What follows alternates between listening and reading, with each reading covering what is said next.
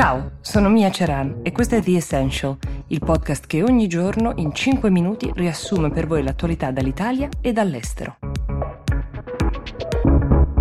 Ci sono casi in cui postare una foto di sé in bikini sui social può avere un valore simbolico importante.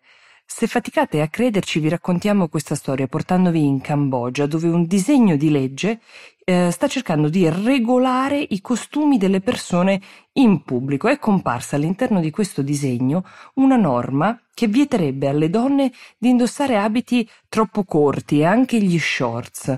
Per una sorta di strana par condicio anche gli uomini non potrebbero più girare senza maglietta. E lì la partita è tutta quanta stata giocata sui social dalle donne che protestano e hanno protestato appunto decidendo di postare delle foto in bikini per dimostrare che è un loro diritto scegliere come possono andare vestiti. E questo è stato per opporsi al provvedimento di cui eh, seguiremo l'andamento per vedere se la petizione che fino ad ora ha raccolto già 14.000 firme avrà il suo esito in Parlamento.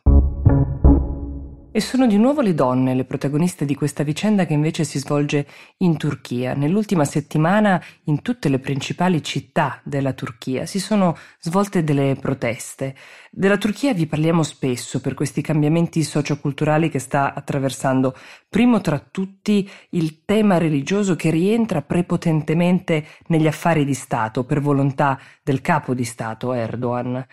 Il motto con cui le donne hanno iniziato a protestare per strada è la scelta è nostra, la decisione è nostra, il diritto è nostro, le strade sono nostre. Da cosa è nata la protesta?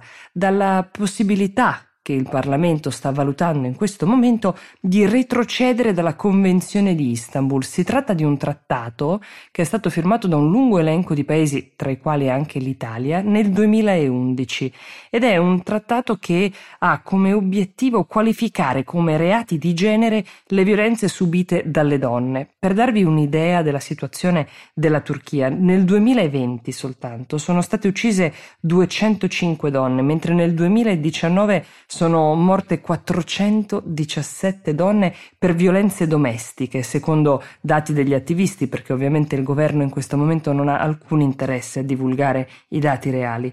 Il partito al potere sostiene che questa convenzione sia una minaccia per la famiglia tradizionale e anche un viatico per introdurre costumi occidentali dalla dubbia moralità. Questo è un tema non soltanto turco, perché è in discussione la revoca della Convenzione di Istanbul anche in altri paesi europei, come la Polonia, la Croazia, ma anche in Serbia. Ed è un tema sul quale è doveroso da parte dei media tenere alta l'attenzione, perché sarebbe una retrocessione enorme la revoca di questa Convenzione.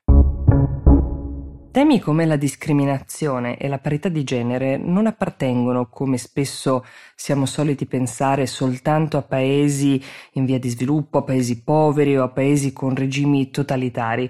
Della Corea del Sud vi abbiamo parlato spesso per lodare eh, la gestione del coronavirus, per eh, delle eccellenze scientifiche che hanno permesso di contenere il contagio, ma anche per un tasso elevatissimo di alfabetizzazione digitale.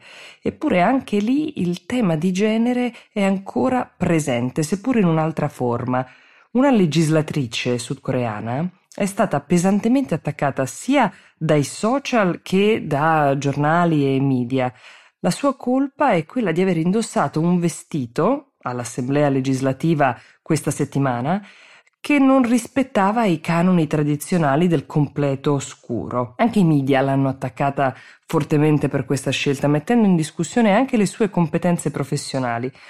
Ora potremmo star qui a descrivervi questo vestito, la cui colpa principale era di essere colorato, quindi non un vestito in alcun modo inappropriato ad un luogo istituzionale, però scegliamo invece di parlarvi di lei, della legislatrice Ryu Ho-jeong. È una donna di 27 anni ed è una delle più operose e attive in Parlamento, un Parlamento, quello della Corea del Sud, dove soltanto il 19% dei membri è donna.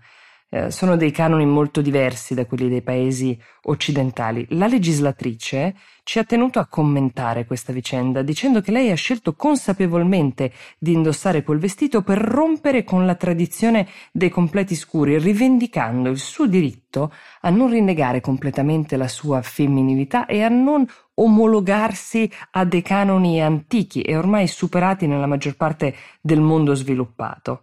Ecco, è una battaglia piuttosto importante che si fa anche con i simboli come i vestiti ed è soprattutto la prova che il grado di sviluppo di un paese non è dato solo dal suo PIL o dalla sua alfabetizzazione o da altri fattori, ma anche dalla capacità di non discriminare. Non facciamo in tempo qui a raccontarvi un'altra storia di discriminazione, quella che stanno subendo i 360.000 studenti cinesi che risiedono negli Stati Uniti dove studiano, accusati dal governo di Washington, per molti di loro almeno, di essere delle spie della Cina. Questa storia però ve la racconto su Will, lo trovate su Instagram e su Facebook. Buon weekend! Con The Essential ci risentiamo lunedì.